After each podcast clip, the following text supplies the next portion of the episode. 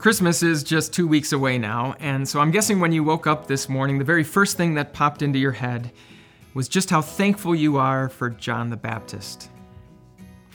Okay, so if I had to guess, what actually popped into your head was any one of the 2,347 things that you need to do in order to be ready for Christmas.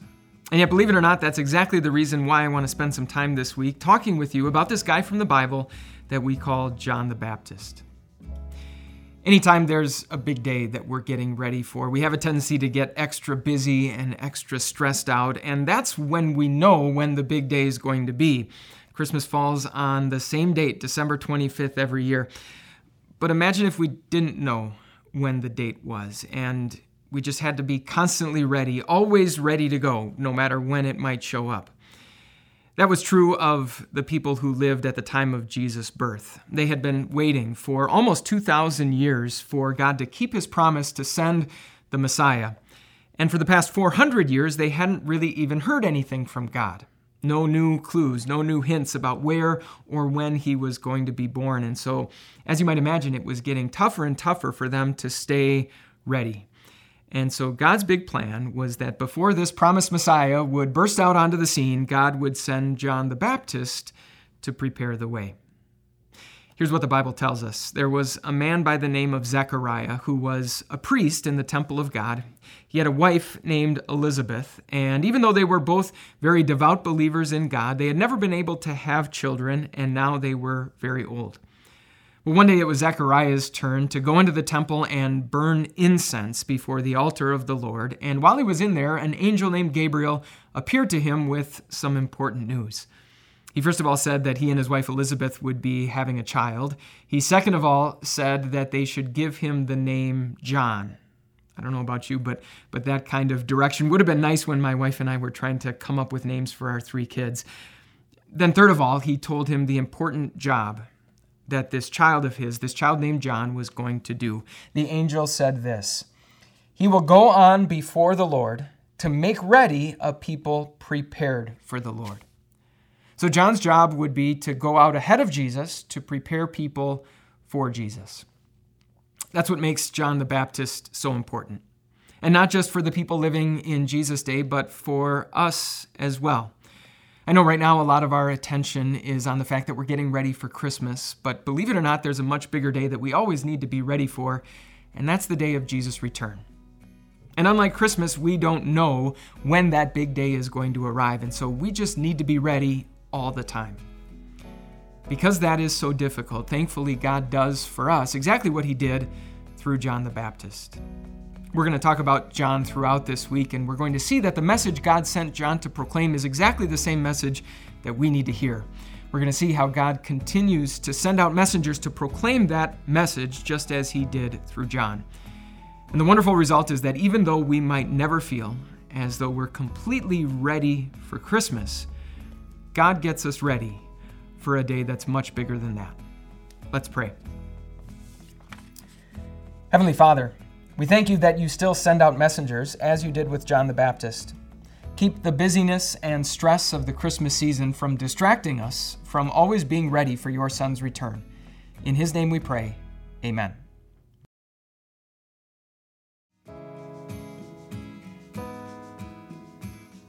There's a book critic who works for the New York Times. Her name is Parul Sehgal, and she once wrote that the most purely and proudly American genre of literature is the to do list. If you're anything like a lot of people, you might be a prolific author of to do lists. And if you're anything like a lot of people, the last thing that you probably need right now, two weeks before Christmas, is one more thing to add to yours. And maybe it seems like that's exactly what we get from this guy named John the Baptist. This week, we're talking about John and the important work he did to get people ready for Jesus. And if we could sum up John's entire message in one word, it would be the word repent. Sounds like one more thing to do, right? Cook, clean, shop, wrap, decorate, and oh, yeah, don't forget, repent. Well, what's interesting about John's message is, first of all, where he preached it. We're told that John sort of set up shop way out in the wilderness. which meant that if you wanted to go hear John preach, you needed to go to him. You needed to leave behind your home and your job and the list of all the chores that you needed to do, and you needed to go way out in the desert. And once you got out there, you probably didn't even get wireless reception to be able to check your email. John didn't call people out into the wilderness to give them one more thing to do to make them even more busy. No, he called them out into the wilderness to get them to leave behind that busyness. And then when it comes to John's actual message of repentance, the Bible helps us understand exactly what that means by comparing repentance to a construction project. Imagine a road that is being built across this vast and barren wilderness. And so when God tells us to repent, he puts it in these terms. He says, Prepare the way for the Lord, make straight paths for him. Every valley shall be filled in, every mountain and hill made low. The crooked road shall become straight, and the rough ways smooth. Clearly, this sounds like a major construction project. It seems as though repentance is an awfully lot of work. And in a certain sense, it is. Repentance is difficult. It's often painful. It's something that needs to be a part of our lives all the time. And yet, in a certain sense, in a very important sense, repentance is the opposite of work. You see, when it comes to repentance, the key is to understand that this road that's being built, it's important to understand what it's for and who it's for. We're building this road not so that we can slowly inch our way back to God, but we're building this road because God, in His love, wants to come near to us. That vast and barren wilderness of sin, the, the work of crossing that wilderness, is work that's done not by us, it's done by God. And so, what that means is whatever we might be doing that would prevent God from being able to travel that road, well, we need to take that thing and we need to stop it. If there is some sin that we are embracing that is causing us to keep God at arm's length because we'd rather just be left alone to do what we want, we need to stop it. If there are good things that we do in our life, but we do them because we think that by doing them we will inch our way back to God, we need to stop it. Repentance simply means taking all of our work, work that can only distance God from us, and putting it down so that God can lovingly come to us. So, yes, as Christmas approaches, it's okay to have your to do list. Go ahead and cook and clean and shop and wrap and decorate, but, but don't forget, repent. Take whatever work you might be doing because you think that's what's going to bring you closer to God and put it down take that to do list and tear it up and throw it away, and instead realize that Jesus wants to come to you to bring you some much needed rest. Let's pray. Father in heaven, send your Holy Spirit to work in our hearts the repentance you desire. Tear us away from whatever work we are trying to do to make our way closer to you, and bring us to the rest found in Jesus. Amen.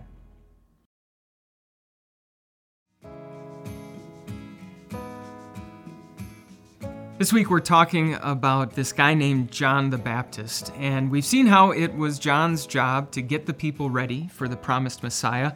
We've seen how he set up shop out in the wilderness and told people that the way to be ready was to repent.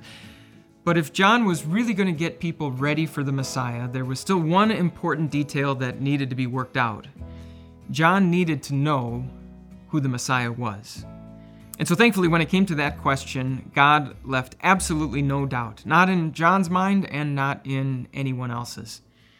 Here's how it happened. We've been calling this guy John the Baptist all week without really explaining why he's called that. As you might imagine, it's because John the Baptist is very closely associated with baptism. As people came out to the wilderness and heard John's message of repentance, they were also baptized by John in the Jordan River. Well, one day, as everyone else was being baptized, this guy named Jesus also came to be baptized by John. And at that point, John apparently knew enough, at least, about Jesus to know that this shouldn't be. In fact, it should be the other way around. He shouldn't be baptizing Jesus, Jesus should be baptizing him. Nevertheless, Jesus insisted, and so Jesus was also baptized by John. And right at that moment, the Holy Spirit, in the form of a dove, descended and landed on Jesus, and suddenly a voice from heaven, the voice of God the Father, boomed from above these words This is my Son, whom I love. With him I am well pleased. God used baptism to mark, to identify Jesus as his son and as the promised Messiah. In fact, John would later say that that's how he knew exactly who the Messiah was. It was because of Jesus' baptism. So, if you're going to be ready for Jesus, you obviously need to know who Jesus is. You need to know that he's God's son. You need to know that he's the promised Messiah. You also need to know what type of Savior he came to be. John was right about Jesus, that he didn't need to be baptized. He had absolutely no sins that needed to be washed away. But, but by willingly allowing himself to be baptized, Jesus was actually stepping into our place. Jesus was taking on himself our sin. He was taking on a burden that he would then have to carry all the way to his death on the cross. We'll talk more about that tomorrow. But in order to be ready for Jesus, you also need to know who you are. And just like he did with Jesus, so also God uses baptism to leave no doubt about that question, too. I don't know about you, but it's easy to read what the Bible says about sinners, about God's unconditional love for sinners, his full forgiveness for sinners, and to think to myself, boy, that sounds nice, but but that sounds like somebody else. God's got the wrong guy. That's just not me. And so thankfully in his love, God takes all of those wonderful promises of forgiveness and eternal life, and he joins them to something visible, something tangible, something that we can see. He joins them to a real event that really happened at a real place and in a real time. He joins them to baptism. And in baptism, in your baptism, in my baptism, God says to us the same thing He said to Jesus. He says, You are my son. You are my daughter. With you, I am well pleased. Let's pray. Heavenly Father, we thank you for giving us the wonderful gift of baptism so that there would be no doubt about who Jesus is and about who we are. In Jesus' name we pray. Amen.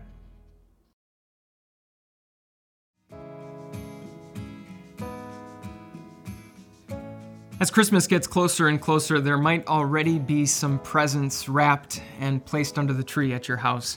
And of course, part of the fun is watching the suspense build as we wait and we wonder what it is that's underneath that wrapping paper. Of course, most of the time, that suspense comes to an end when we finally get to unwrap the gift and see what's inside. But maybe every now and then we unwrap a gift, look at the picture there on the box, and, and still wonder to ourselves, what exactly is this and what exactly does this do? Believe it or not, it's possible to have the same questions about the gift that God gives us at Christmas, the gift of His Son, Jesus. Even if we know who Jesus is, that He's God's Son, that He's the promised Messiah, we still might wonder well, what exactly is He here for? What exactly is He here to do? And so, thankfully, when God sent John the Baptist to get people ready for Jesus, He made sure that John answered that question too. This week we've been talking about John the Baptist and the important work that he did to get people ready for Jesus. He told them that the way to be ready for Jesus was to repent. As he baptized Jesus, God made it very clear that Jesus was his son and the promised Messiah. But what exactly was he there to do? Well, a short time after Jesus had been baptized by John, Jesus was walking toward John. John had a, a bunch of people gathered around him listening to him preach, as was often the case. And as Jesus approached, John pointed at Jesus and said, Look, the Lamb of God who takes away the sin of the world. Seems like kind of an odd thing to say, right? There's a human being walking toward you, and you say, Look, a lamb. Even though John's words might be confusing to us, the people who originally heard them would have known exactly what John meant. You see, in the Old Testament, lambs were often used as animals of sacrifice. Maybe the most familiar and most famous animal, the, the most famous lamb that was sacrificed was the Passover lamb. Every year at the Passover, the people were to select one lamb from their flock, a lamb without any spot or blemish or defect. They were to slaughter that lamb, take its blood, spread it on the doorframes of their houses, and then eat that lamb as part of the Passover meal. In other words, even though the lamb had nothing wrong with it, it had no sin or guilt of its own. The lamb became the victim, the lamb was put to death. And of course, all of this pointed ahead to the coming Messiah. Even though Jesus had no sin and no guilt of his own, the world's sin was placed on him. And so as a result, he became the victim. He was put to death, and his blood was shed on the cross. So, how does God get us ready for Jesus' arrival? Yes, he tells us exactly who Jesus is. He's God's Son, he's the promised Messiah, but he also tells us exactly what Jesus came to do.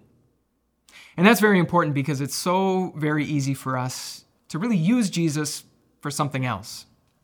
We might think to ourselves that Jesus is the guy who sets the good example or inspires us to live the way that God wants us to live. Maybe Jesus is the guy who helps us cope with all of our problems or get through the day to day struggles of our lives. Maybe Jesus is the guy who serves as the spokesperson or even the mascot for whatever political or social causes happen to be passionate to us. Can we use Jesus for all of those things? I suppose. But it would sort of be like getting a brand new iPhone for Christmas. And, and as soon as you unwrap it and take it out of the box, you say, This is perfect. I've got this wobbly end table, and I've just been looking for the perfect thing to put under one of the legs to stabilize it and make it stay put. Could an iPhone serve that purpose? Could an iPhone do that? I, I, suppose. But is it safe to say that you'd be missing out on what the iPhone is really for? Yeah, of course. So, as we get ready to receive the gift that God gives us at Christmas, let's remember John's words. What is that gift? Well, look, it's a lamb.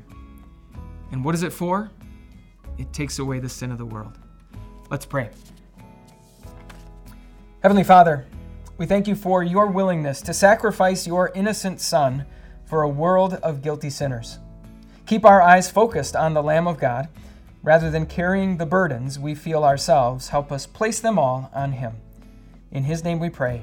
Amen.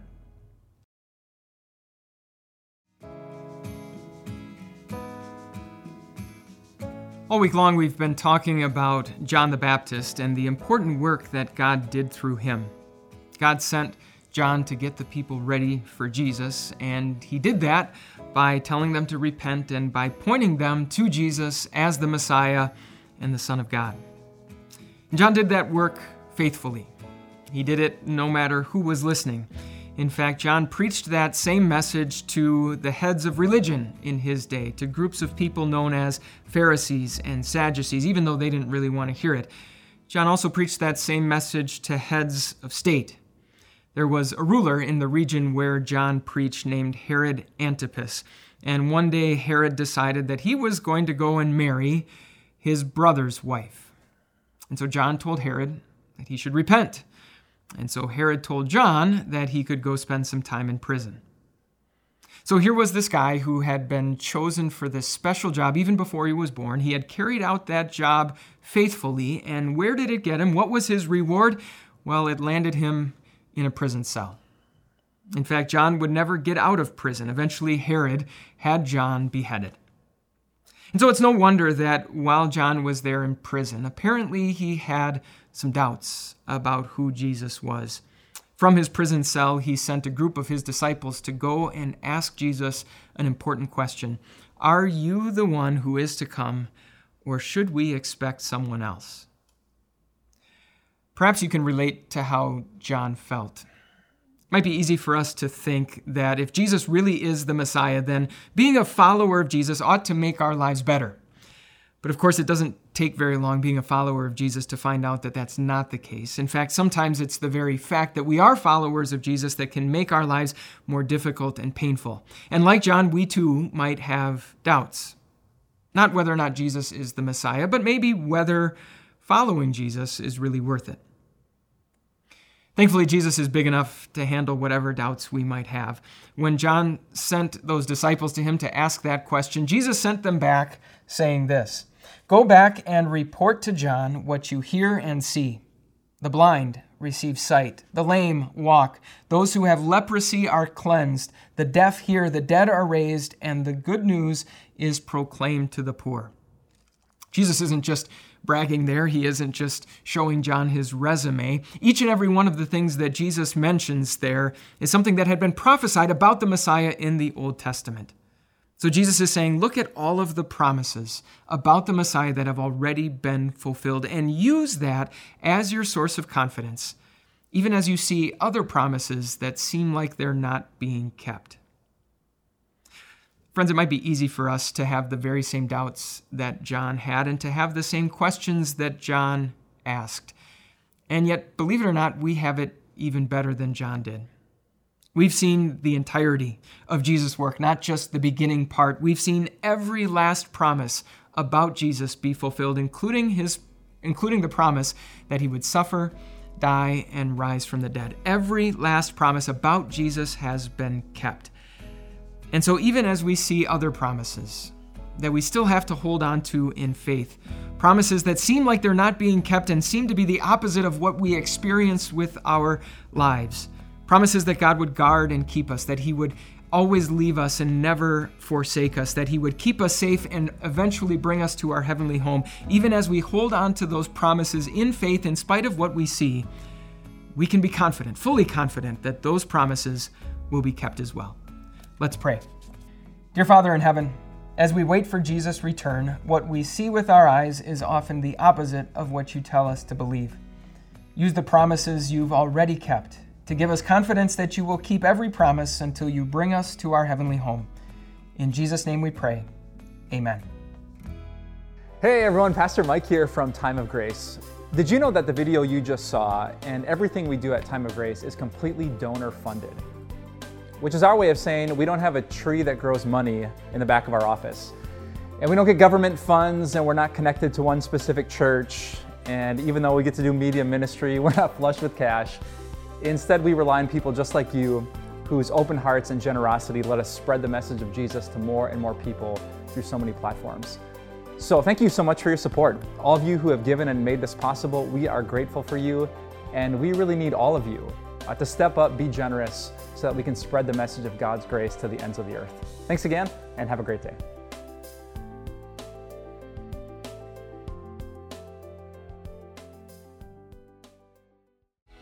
Hey everyone, Pastor Mike here from Time of Grace. Thank you so much for investing your limited time to grow in your faith with us. But could I ask you for one more favor? I'm sure you're itching to check out social media or go on to the next part of your day, but you could do a huge help for the kingdom of God if you would rate and review this podcast. Just taking a few seconds of your time will help other people to find time of grace, which matters so much to us because we want people to hear about grace, to hear about Jesus, to hear about eternal life. So thanks for taking a little more time. We pray that God blesses you with a great day, and we'll see you soon.